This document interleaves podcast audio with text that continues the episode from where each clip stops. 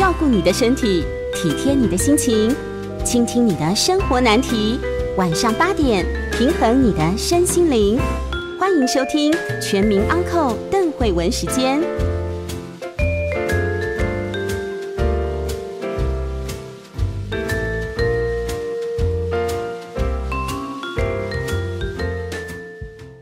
家好，这里是九八新闻台 FM 九八点一，欢迎收听邓慧文时间。今天我们要跟大家谈的这个议题是一个很重要，但是常常无解，对，常常被大家忽略，常被大家忽略的一个议题。应该说，呃，每次谈到这一类议题，大家就会觉得说，呃，现在的女性。谈恋爱很自由，嗯，好像你不喜欢的话，不适合可以分开啊，对不对？那如果你在恋爱里面遇到什么，好像都是你自己选择的，对对对。但是真的有这么多自己的选择吗？好，最近宝瓶文化出版了一本书，哈，就翻译成中文出版一本书。那这个这本书叫做《都是李雅丽》，哈，呃，李雅丽是谁呢？哈，李雅丽是啊，作者。对，但是不是本名，好，这是她的化名，这是应该是一个韩国的女孩，对，韩国的韩国的翻译书，好，韩国的。我们先介绍一下来宾，好，大家听到这个声音是我们宝平文化的丁慧伟编辑啊，慧伟好，哎，呃，邓医师好，各位听众好，呃，李雅丽是可能你在路上擦肩而过的普通人，对。那他是所谓约会暴力的受害者。我们等一下就来谈谈这个约会暴力啊。约会暴力不是说你去约会那一次那一个小时、两个小时里面的暴力，而是说你在一个 dating 的关系里面，你在一个交往的呃情爱关系里面所遭遭受到的各种身心的一种控制、强害的暴力。而且大家会知道，一旦进入爱情的场域哦，哦，当然婚姻也是一样了哈。这个社会能帮助你免除这种暴力的东西很有限，很有资源非常有限，大家会觉得这是一个私领域的的的一种关系，是其实好像外人不便于干涉，是比我觉得比儿童虐待还要被忽略啦。对对，那呃，这位小姐哦，她把亲身亲身在恋爱关系里面受到的。呃，这个恐怖的对待画成漫画啊，在网络上发表，获得两百万人的共鸣回响。我想现在已经不止两百万人了，一直持续增加中。对，那因为他仍然非常害怕自己会曝光，所以他戴着李雅丽的匿名面具说故事。然而，这个世界上早就有数不清的李雅丽了。好，那我们这个听众朋友，如果你现在就心里面。有这样子的创伤，请你今天跟我们好好的一起来听听，我们一起来啊感受一下这个问题是需要被正视的。好，我们先请慧伟跟我们介绍一下这本书里面这个故事，它其实从交往，然后。这个过程中，它很虽然只是一些很简单的文字跟图画，可是它叙述的那些都非常的鲜明，这些一股一重一重的那种可怕的对待。对，其实呃，都是李雅丽这本书，我们还有一个副书名，就是我们刚刚指出来的约会暴力，谁都可能受害，却谁也不敢说。那这个作者李雅丽呢，她就是画出了她跟男朋友交往的情形。那这个男朋友看起来就是像呃少女漫画里面那种阳光型男，呃人缘非常好，非常受欢迎。可是李雅丽她在故事里面叙述，她说男朋友可怕的那一面，只有对她这个亲密爱人才看得到。男朋友对呃人缘很好，对谁都笑眯眯的。可是我有对他，呃，他不准李雅丽呃穿比较紧身的衣服，他会说你这个婊子，你要是去你要你是要去跟谁约会啊？然后呃，他揍李雅丽，打李雅丽，会说我都是为了爱你才这样子的。对，然后把他的男性朋友的联络都删光，都删光，甚至甚至呃那种控制欲强到他为了知道李雅丽用交友软体跟谁聊天，那个密码有四位数。这个男朋友从零零零零开始，一个一个的去破解密码，起码试了成千上百次吧，一直到破解了。对，因为就四位数嘛。对，因为有一天他跟李雅丽说：“哎，你上次跟那个哪一个学长聊天，以后不要再跟他讲话了。”他就呃，从他身边的人开始，从他的家人，从他的朋友开始，一步一步的呃，把这个李雅丽孤立起来，让他没有其他的朋友，让他好像生命里面只有这个男朋友，而男朋友就说：“我的所作所为都是因为爱爱你。”这种其实他说那句话其实很震撼。其其实，嗯，这些呃，应该说女性在这个关系里面常常会很困惑，就是呃，他对我做的这么样子可怕的控制，可是他会说。例如，他书里面写到，男朋友说我很会嫉妒，因为我很爱你，那是因为我很爱你。对，其实好像变成呃，我我们我们会会自己会困惑，会疑惑，就是他这样令我不舒服，甚至让我非常痛苦。可是好像又是爱啊，那这到底是不是爱呢？其实身处其中，会渐渐的自己搞不清楚。对，尤其是像这种书，呃，在李雅丽她也有描述到，像这种呃约会暴力的加害者。他其实是会用一种手段，他会把他会扭曲事实。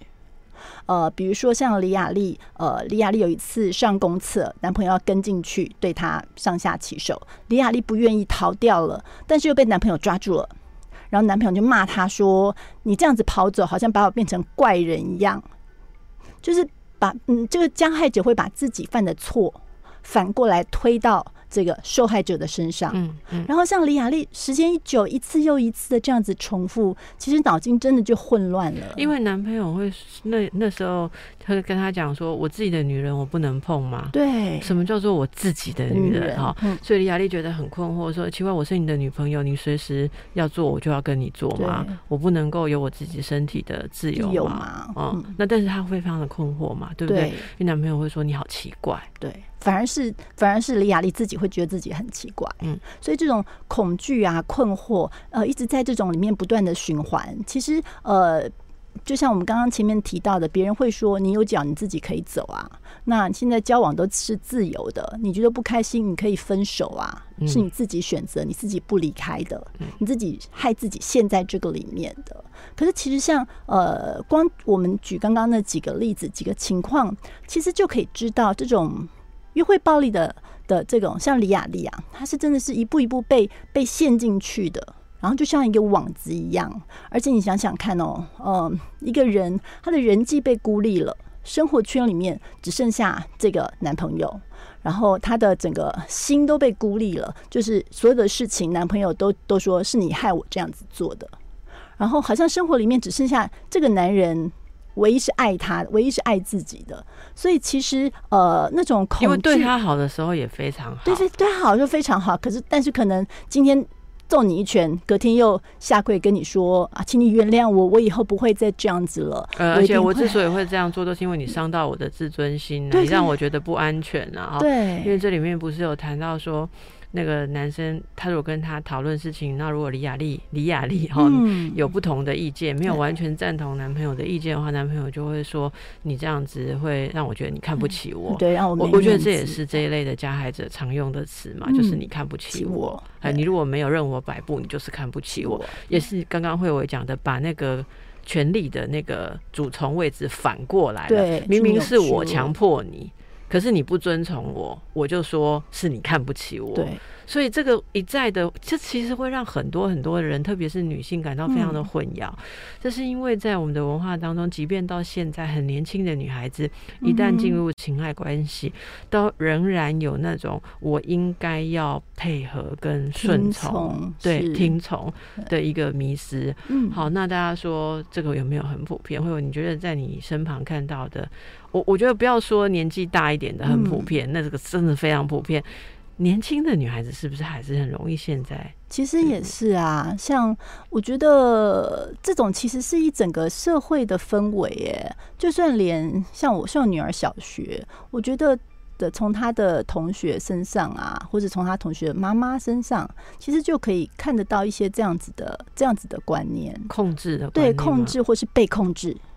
嗯，对，女孩子要要听话，嗯，那在这个关系里面，不管你是呃恋爱或者是身体上的关系，哈，你就是要要听从，要配合。这个其实，呃，这个是其实是一个从我们很小的时候一直到现在还是这样子都有的一种社会压力和社会气氛。那现在说出来的人有比较多吗？或者说现在有比有整个社会的支持有比较大，比较容易离开吗？并没有啊，因为人家就觉得这种爱情是是你自己的东西啊，我们其他人多说什么，其实都是多嘴。我我其实觉得这个让人看的，你因为这个书里面，嗯，这些漫画后面就有编入一些读者回想，可能这是不是这个这些漫画一开始发表的时候，可能就有人回想嘛？对对。我我我我觉得每一篇看上去，你都会觉得，就是有这么多人亲身经历，每个人都觉得这在讲的就是自己，自己。然后每个看到或去回应的人都觉得就在讲的是自己。可是李雅丽也有想过要分手啊？对，好，分手。跟这种人分手很可怕，很可怕。像他在书里面有画一个，有画有画一段，就是他呃，他除了没有搬家之外，其他什么联络方式都改了，他只是还没有搬家。那她男朋友知道他家在哪里呀？然后那天晚上是妹妹陪他在家里面，他把所有的门都锁起来了，因为前男友一直不断的传讯骚扰他。后来他们听到。房子的后面传来一个声音，那后面是只有猫才能走的一个很窄很窄的通道。结果他们发现，她的这个男朋友竟然爬上那个通道，想要从那里闯进李亚丽的家，吓坏吓坏她了。然后那一刻，她报警了。可是报警到了警察局，呃。警察在问李雅丽跟李雅丽问话的时候，旁边一直传来男朋友的声音嘛。然后警察这时候问了李雅丽了，就说：“你确定要告你男朋友吗？你希望他被判罪吗？对，这样子男朋友会有案底哦。”对所以他他曾经尝试分手，然后可是呃，其实是中间纠缠了好一段时间。像这个男朋友用传讯的骚扰，甚至直接想要闯到他的家里面去骚扰。所以呃，像这本书的最后面，李亚丽她有文字写一篇短短的后记，她说呃，或者像书里面有一些读者回想都有提到哦，就是。呃，不管是身处这个约会暴力期间，甚至是分手了好一段时间，他们走在路上都还会胆战心惊，随时都要回头，嗯，因为随时都有那种恐惧啊，就是这个男人随时都会出现在你身边，如影随形这样子。是，如果听众朋友你有朋友身处在这样子的状况。呃，可以邀请他现在加入我，一起来听。是的，对。那我们先休息一下，等一下再回来。大家好，这里是邓慧文时间，和我在一起的是宝平文化的丁慧伟编辑。我跟慧伟谈的这本书叫做《都是李雅丽》，她是一个女性，在关系当中，在一个情爱关系当中遭受到控制，是遭受到羞辱。遭受到性的强迫，好，然后不准他分手。嗯，如果要呃，如果讲什么事情不顺对方的意，对方就会辱骂他，暴怒，暴怒，辱骂他，然后骂到后来，连他自己也怀疑自己是不是真的是一个很奇怪的女孩子。好。啊，为什么会拒绝男朋友的求欢呢？可是她就是不想啊，好，但不想会被揍，或者说也不能意见跟他不同，意见跟他不同会被指控说是看不起男朋友。对，那么想要分手，对方就来恐吓、跟踪，嗯哼，哦，想要侵入他的住宅。那么当他要寻求保护的时候，对，的确是报警。可是报警了之后，警察会跟他说。呃，对方事实上也没有现行，现行也不是现行犯嘛，他还没有还没有对你做什么。那么你要提告，或者是要他被判罪，好，例如要也许意图侵入住宅啊，或者什么的。那么这个因为没有当下把他关起来嘛，但把男朋友关起来，所以这个回去之后，男朋友又威胁他，又求他。说呃，你要对我那么残忍吗？哦，你要让我有案底吗？你让我被判罪吗？我会想要去找你，就是因为爱你啊，因为我很想你啊。好，那哦，你你都不见我，你那么快就跟别人在一起啦？不然为什么不能见我？好，很多很多的各种的理由，各种对，然后这些东西其实都会让女性。其实我觉得遇到这种状况的时候，在心态上，女性常常比男性更容易落入一种呃，我一定要解释。可是你你一旦要解释。因为我没有看不起你，你一旦要解释，对方就会一直采取攻势，一直逼迫你，然后你到后来会觉得无话可说，然后只好顺从他。其实很多人都陷在这样的循环里面，对，然后最后他竟然又撤告了，哈。可能要经历很多次这样的过程，然后又被打，然后对方又求饶，然后好的时候对他很好。那像会有刚刚讲的，因为你的人际已经被孤立了，嗯，所以其实他对你好，求助无门。但是他对你好的时候，你也很渴望，因为你也很寂寞，对。所以到后来就越来越混淆，嗯，越来越不知道自己在做什么，然后关系越交往越久，嗯，到后来。旁边人就更不相信你是在受虐了。对，好，怎么可能有人受虐这么多年哦？然后还看到你们那天高高兴兴的牵手去约会啊，在朋友面前你帮你过生日啊，送你那么好的礼物啊，亲你，不是很开心吗？如果他真的那么可怕，你怎么还会跟他在一起呢？对，然后旁边的人就会讲出一些很难听的话，然后。呃哦，像这样子的男生会跟你在一起，你还有什么好挑剔的啊？哈，像你刚前面说到，他是一个外面看起来条件状况条件很好的，是。那大家可以想想看，遇到这个状况，最后他呃坚持分手，他大概就必须要放弃他的生活的网络。对，跑到一个很远的地方，等于是原来的生活圈，整个都要放弃掉。他后来就跑到跑到一个很远的地方去住，然后他所有的社群的呃账号什么全部都放弃掉嘛，就就从找一个地方重新开始。可是像刚才慧伟提到的，走在街上都还会害怕，对，那种恐惧是很难消除的。嗯。嗯，那我其实想提到这中间，他有说到他没有办法分掉手的时候，他打过电话给这个男孩子的妈妈。哦，对对对，我觉得那一段非常的惊吓。对他其实是想尽了很多办法，像报警，他曾经有两次，然后他打电话给男朋友的妈妈，跟男朋友的妈妈讲了这这些发生的这些事情，告诉他妈妈，对，跟你儿子你儿子这样子对我。结果讲完以后，他妈妈淡淡的说了一句：“可是我儿子说你也很强势啊。”嗯，就是这一句，整个把他给打趴了，把李亚丽给打趴在地了。嗯，就是好像变成了这个男朋友，他提出一个理由，说说这个女人怎样怎样不好，所以他就可以这样子对待对待对待。对待他的女朋友嘛，而且所谓的强势，所谓的强势可能只是不尊重、不让你强暴我，然后不让不听他的话，对，然后没有所有事情都照你的意思嘛，对不对？对。那所以这个母亲显然听到的是呃男孩子男孩子的那一面说法，但是这也让人很心寒，就是说原来这个男的是这样子想象他的哈。那后来还有一次。找了他的姐姐，对对，呃，李雅丽后来传讯息给他的姐姐，因为经过妈妈的那一次，他没有勇气再打电话了。然后传讯息给他的姐姐的时候，他也是很害怕。然后把讯把文字打完以后，他其实不敢看到他姐姐的回应，他就把他姐姐联络就删掉了。直接封锁，对，直接封锁。他只能在心里猜测，因为他一方面很怕姐姐，又是用那种很轻蔑的呃的语气回他，都是你自找的，是你自己不好。然后另外一方面又很期待他姐姐能够给他一些支持。嗯，我觉得这个是哈，他已经走投无路了，只能找男朋友的家人。然后另外一方面，我自己我自己感觉啦，因为母亲和姐姐同样都是女性，其实我们会。会会期待，也许同样性别的可以有一些同样的理解吧，同样的支持。你想想看，这样子的状态，如果在婚姻里面，如果已经结婚了，要怎么办？对啊，那更是叫天天不应，叫地地不灵啊，对不对？对，嗯，大家都想象说现在有什么保护令啊，哈，嗯，对对对。但是所有这些心理的挣扎，你都必须要度过，对你才有办法。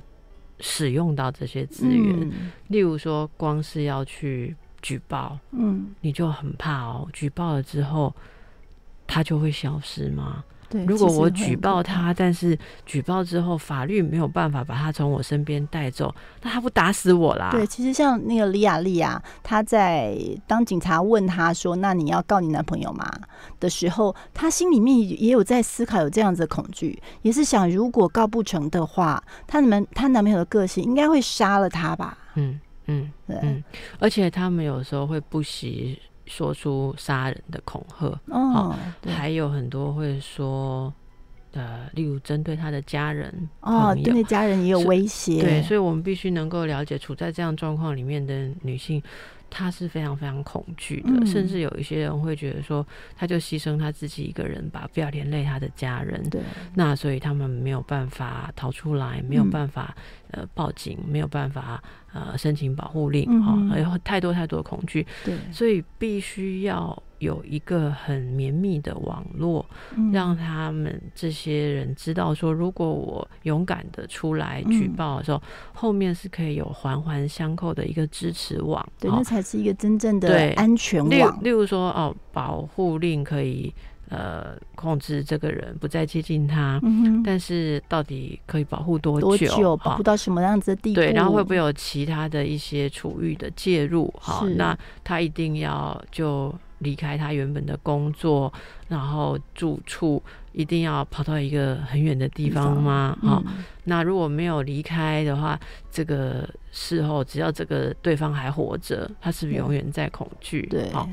那保护令应该不是说终身嘛，哈，那这个到底多久？那他能不能够得到一些呃线索，可以知道对方的状态有没有改变？哈，然后对他的这种病态的执着、病态的控制有没有得到任何的矫治？哈，我觉得这个就是相关的。主义。现在很多像家暴的加害人会呃。有一些处遇的计划，但是这牵涉到很多的问题，例如我们在呃精神医疗机构如果有接受这样子的呃委委任，好。要做处遇，我我想听到很多同事们有在执行这个业务，会说那个非常的困难，因为第一当事人没有接受矫治的意愿，嗯嗯，这个是一大困难，然后进行这个矫治的业务其实难度非常高，嗯，那么预算有多少？哦，对，这又是一个现实。那谁愿意做这个事情？嗯，好，那有很多很多的困难在里头，所以呃，有没有整体的一个网络？哈，这也算是安全网的一个部分。是，我觉得对呃，处在关系暴力，其实我觉得呃，约会暴力对我而言，约会暴力指的更像是在约会的时候。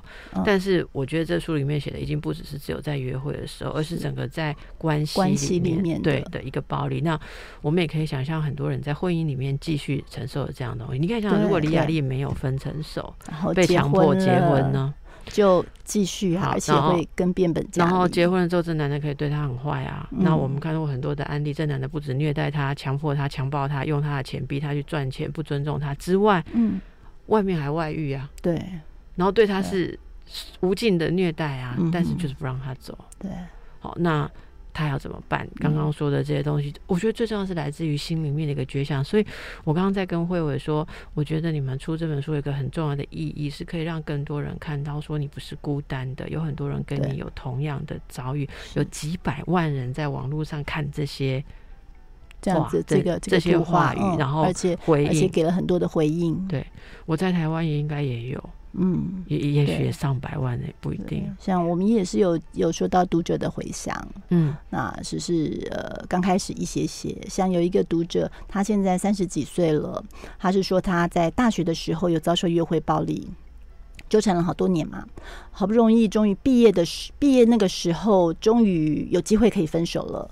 那十几年过去了，他本来以为那个真的就过去了，可是呃，看到这本书就翻起他很多的情绪，他才知道原来那时候受的伤一直都在，他的那种心里的恐惧一直都在。还有像书里面李亚丽，他有说对于那种人际的不安全也一直都在。然后他同样，那那他会跟我们反呃回馈给我们，其实就是这本书让他感受到，原来我不孤单，原来不止我是这样子，原来我的求助，我们原来我在这段那段关系里面，我的我的自责，我觉得好像自己很糟那种感觉，呃，其实并不是真实情况，并不是这样子的，是是那个加害者害我这样子觉得的。而而这样子的感受，其实不止我一个人有，像李雅丽，还有呃上百万个、上千万个李雅丽都同样有。嗯，其实最近有也有血淋淋的这样子的技术，但是很被大家在讨论了哈。只是呃，如果这个不是发生在未婚的女性身上哈，呃，应该说不是在未婚的关系。当中的话，事情可以变得更复杂哈。我们等一下再回来谈一下，有多少人现在这样的状态里面可是难上加难的。回到邓慧文时间，和我在一起的是宝瓶文化的编辑慧伟啊。呃，我们谈都是李雅丽，那他对于呃双方都是单身，然后现在这种约会暴力、关系暴力里面，可能可以想象说，哎呀，应该要赶快逃出来嘛，哈。可是我们刚刚提到说，如果已经结婚了，如果如果没逃出来，甚至结婚了，可能更困难，然后生了孩子，哦，很多更是。啊，很多生命的共同体变成一个共同体。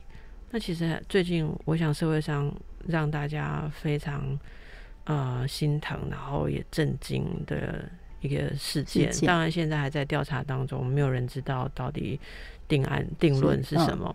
可是至少我们看到某一种描绘的状况是。一个女孩子，她可能在受到胁迫的状况之下，跟一个男性发生了性关系，那也许是一个强暴，好，或者是，但是在这之后，对方又纠缠、控制，继续的，那然后也许有职务，也许有私人，也许有很多情感的纠葛在一起，纠葛，然后。等于说对他施行了很多控制，就像这本书里面所写的这些状况，也有牵涉到暴力，因为他要走就去跟踪他、纠缠他或者什么。好，那最后当他要逃脱的时候，他发现层层叠叠的困难比山还要高，但是支持比纸还要薄，就因为对方是一个已婚的男人。对，我觉得这是。如果说李雅丽这个事情是恐怖片，嗯，我觉得这个东西是是什么？比恐怖更恐怖，我是已经是鬼片，是鬼片吧？对，这已经是 我我觉得很多人被这个东西牵动。我看到很多人在分享这个东西的时候，就会写说，虽然素素昧平生，可是看到这个故事，如果这故事。真的是这样的状态，然后他眼泪流个不停。对啊，我有看看到令人心好多人在那样，所以呃，我觉得也要趁这个机会呼呼吁大家去看一下，在情感的关系里面，其实是真的有弱势。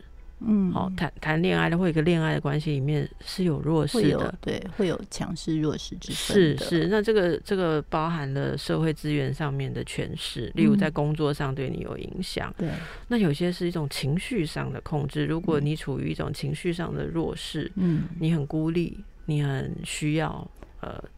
这这这时候，对，这时候这时候其实就很容易变成一个被被控制的一方了呀。然后再来一个弱势是，如果你处于社会舆论上面不支持的某一种角色，如果他把你塞进那个角色里面，我们刚刚我们刚刚谈的这个事件，是对方这样把你塞进一个。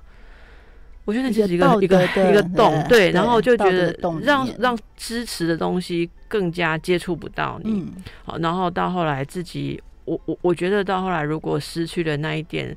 自信跟安全感，会觉得说我已经被推到这个洞里面，我就是呐喊，就算呐喊也没有人愿意相信我的。嗯，好，那个时候真的会走投无路。对，其实就变成只能选择绝路啊。嗯，对，只有只有只有绝路才能够好像脱离这一切。但是其实。其实我觉得很不值得，为了这样子的人，所以在这个书里面，李雅丽她后来也接受了很长期的治疗，对，她忧郁很久，然后我想还有创伤后的症候群，那那段历程其实后半书里面也描述了很多。对啊，其实好不容易，呃，其实李雅丽跟她男朋友分手，也就是在她传讯息给姐姐男朋友的姐姐之后。然后她不知道姐姐是怎么这样子回答的，后来男朋友就突然就就没有再纠缠她了。你你你会不会想象那姐姐是怎么做到的？我我当然期待，我当然期待那个姐姐是呃跟他的弟弟，我我想用谈的可能没用啊，对这样子的人用谈的没有用，用来来硬的吧，来胁迫的吧，就是硬拉着他弟弟不要再去纠缠对方，这样也也。最好他对弟弟有这种影响力，对啦，对对对。但是真的很难想象。那他他后来也试着交往男性，对。然后李雅丽她一边在做精神治疗，那时候她得了忧郁症，然后她甚至也尝试，她她也曾经想要自杀。嗯，然后在这个同时呢，他其实也有认识一些男性，但是一方面是他对于人际的这种防心非常强，然后另外一方面是他的确遇到了很不尊重他的男性，比如说有一个有一个男性，他们呃聊天了几次，见面的时候对方就说啊，我喝醉了，我们一起去 motel 休息。那李亚丽当然不愿意啊，就对方就那个整个脸一变，就就就大骂他，其实就变成像他的这个前男友的翻版，嗯。然后另外还有一个男人是呃跟他约会几次以后，就跟他说：“哎，我觉得很奇怪，以前我交往过的女人都说啊，就是我让他们很受，就让他们受不了。他指的是性那方面的，就是用这些暗示，然后或者是甚至会问李雅丽说：‘哎，你一天能做几次？’这种明示，所以也让李雅丽。”觉得对于男人这件事情和男性交往这件事情，真的是完全失去信心了。然后有好长一段时间，就算是普通朋友要交换交换呃联络方式啊，通讯软体联络方式，他也都一律拒绝。他把他把这些人际关系的都，这次是他自己把人际关系都切断的。因为他其实不知道该怎么样再去信任人，嗯嗯嗯，这也是他这是一个很大的伤害，很大的一个创伤。对对，要重新是，他有写到说，即便是有真的好的好的人感情，他也很却步，他会非常害怕。后来他应该是看起来有遇到一个有希望可以好好在一起的比较正常的人，可是他说，虽然我大部分是依赖着。呃，他然后来感到某种安心，可是这也不能解决问题。他知道这不能解决问题，因为只要自己一个人独处的时候，恐惧还是会会找上他，会出现。所以，我我想他真的是需要经历很长的努力，也需要有人帮忙他，嗯，去经历这个努力。那我想，如果呃我们周边有这样子的人的话，我觉得最重要一件事是，呃。也许可以为他读读这本书啊，是。你会看到说很多你的成见，对，像刚才我们一开始提到你自己不分开的啊，或者说呃你一定是怎么样惹人家生气，其实一直到现在社会对于受暴的女性都还是有一种成见。就是说，是你你自找的，你自找的，你一定是讲话怎么样激到激到男人呐，或者什么伤了男人的自尊心呐，一直都还是有这样子的成见。哈，就像李雅丽所说的，呃，被虐待的女性常常被说是强势，这是一个受害者跟加害者的权利的反转。嗯。那不过我们也想要提一下，就像刚刚说的啊，有些你看起来觉得经验离你遥远的人，呃，所谓你觉得第三者的女性，嗯，哦，她为什么自己要当小三？她也许就是这样陷进去的，所以她并没有比较不可怜，对啊，而且而且恐怕那里面她她能够跟别人讲的可能性更小，对不对？更孤立。还有，我们也不要忘了。也有某些男性是受害者。对，李雅丽这个，呃，因为她自己是女生，所以她以自己的角度画出了她和男朋友之间。但是其实还有很多是是男性的受害者，嗯，或者是同性之间也会有受害者。其实这就是一种关系暴力，不管你是男性还是女性，都可以都可能发生，都可能发生。但是我想在数量跟现况的比率上。男性可能因为我我想也性别跟文化上面的东西，女性受害者可能应该是应该就是比男性多了哈，因为女性一旦进入情爱，就是有那种被教育成那种迷失，是不是？顺从，你必须要顺从，你如果不顺从的话，会让人觉得很奇怪，到后来你自己也怀疑自己。然后对，而且反过来的话，男性其实很多男性其实也是无法接受。这个另另外一半，我交往这个女性，她可能太有自己的主见，可能什么都好像什么都不听我的话。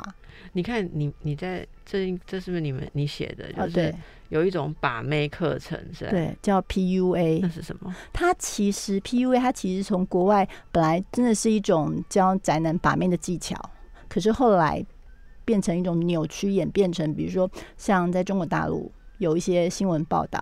他把它变成一种呃，去控制控制对方的一种几个步骤。那他一开始可能就是用言语贬低你，把你贬得比猪狗还不如，然后最后的终极目标是要你自杀。让你为让你为我自杀。这为什么叫把妹课？这已经不是把妹，而是一种呃证明自己男性自尊的一种一种，我觉得是一种变态课程。事实存在的东西。对对对，在中国大陆编这本书的时候，会有查一些新闻。呃，像在日本也有这样子，日本有一个把妹补习班，这种这种。补习班，然后那个补习班老师他后来被抓了，因为他教学生怎么样把女生灌醉，让她上床，带她上床，真的有学生这样子做。然后甚至有一个 BBC 在英国有一个 BBC 的记者，他潜入了英国的一个类似 PUA 的这种课程的组织。然后他们也是一样教教这些教这些男性的学员，你在你在街上怎么样子去钓到一个妹子，然后用怎么样言语，然后就把她吊上床，然后吊上床之后还有几个步骤这样子，对，真的是很很可怕、很变态，而且是真实存在的。把逼死那个女生当做是一种一种终极的一种徽章吧，对，一种终极目标。而根据研究。台湾哦，是这个，这是未同居的亲密关系暴力案件，三年内过去的三年内持续增加，增加约百分之六十六。对，然后还有青少年的约会暴力盛行率高达百分之三十六点八。天哪，这父母会吓坏。对啊，就是。意思就是，你的青少年孩子去谈恋爱，有三分之一的机会会遇到约会我们那时候查到这些数据的时候，这是一个发抖。对，这是一个台大台大的教授他们他们所做的研究。查到这个数据的时候，真的是吓死人了。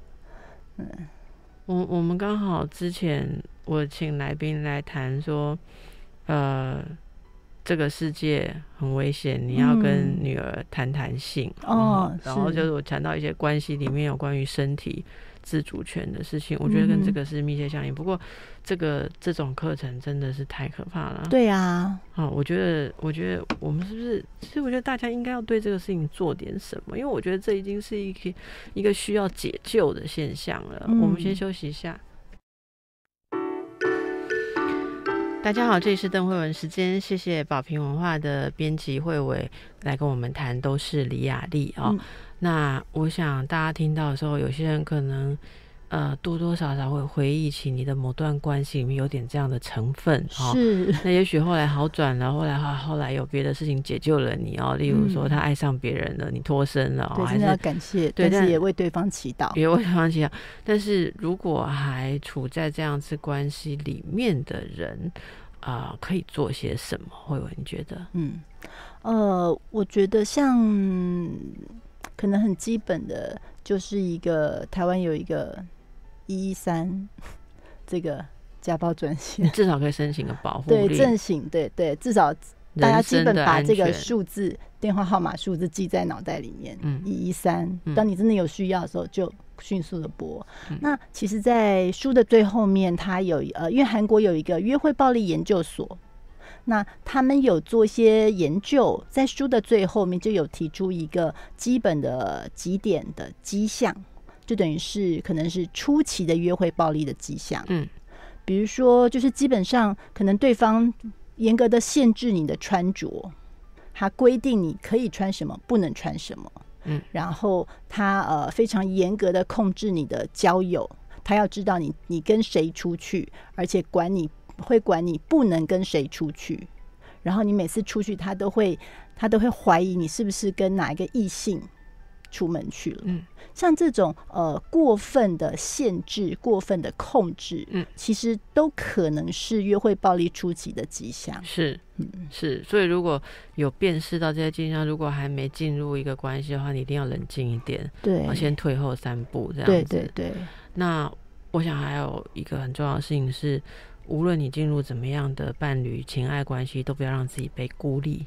哦，对，这个很重要，是不是？对，那很多人其实是会很呃顺从，为了要满足对方的控制，所以就一直以为说，我如果让他觉得更安心，就没事了。嗯，但是不会的。如果有刚才会有提到那些控制欲的征兆，你一直想让他更安心，你只是越挑越进去，让他控制的越多，对，把你绑得越紧。嗯，其实我我这是我自己个人的想法，我我觉得我们要去想想看，如果对方。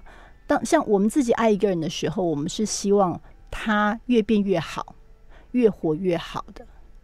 所以，如果对方真的他口口声声说是为了爱我们、爱我们，但是如果我的感觉并不好的话，真的就要去思考，这真的是爱吗？这是我们呃自我保护的一个。